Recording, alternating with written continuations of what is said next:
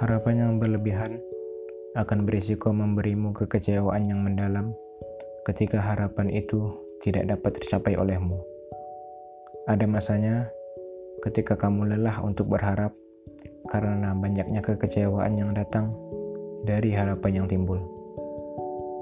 Pesimis terhadap harapan yang muncul pun sudah menjadi rutinitas dalam dirimu. Namun, jika kamu mampu belajar untuk lebih menerima daripada terlalu berharap, kamu akan memiliki lebih sedikit kekecewaan yang datang kepadamu. Terima apa yang ada pada dirimu, terima semua yang terjadi pada dirimu.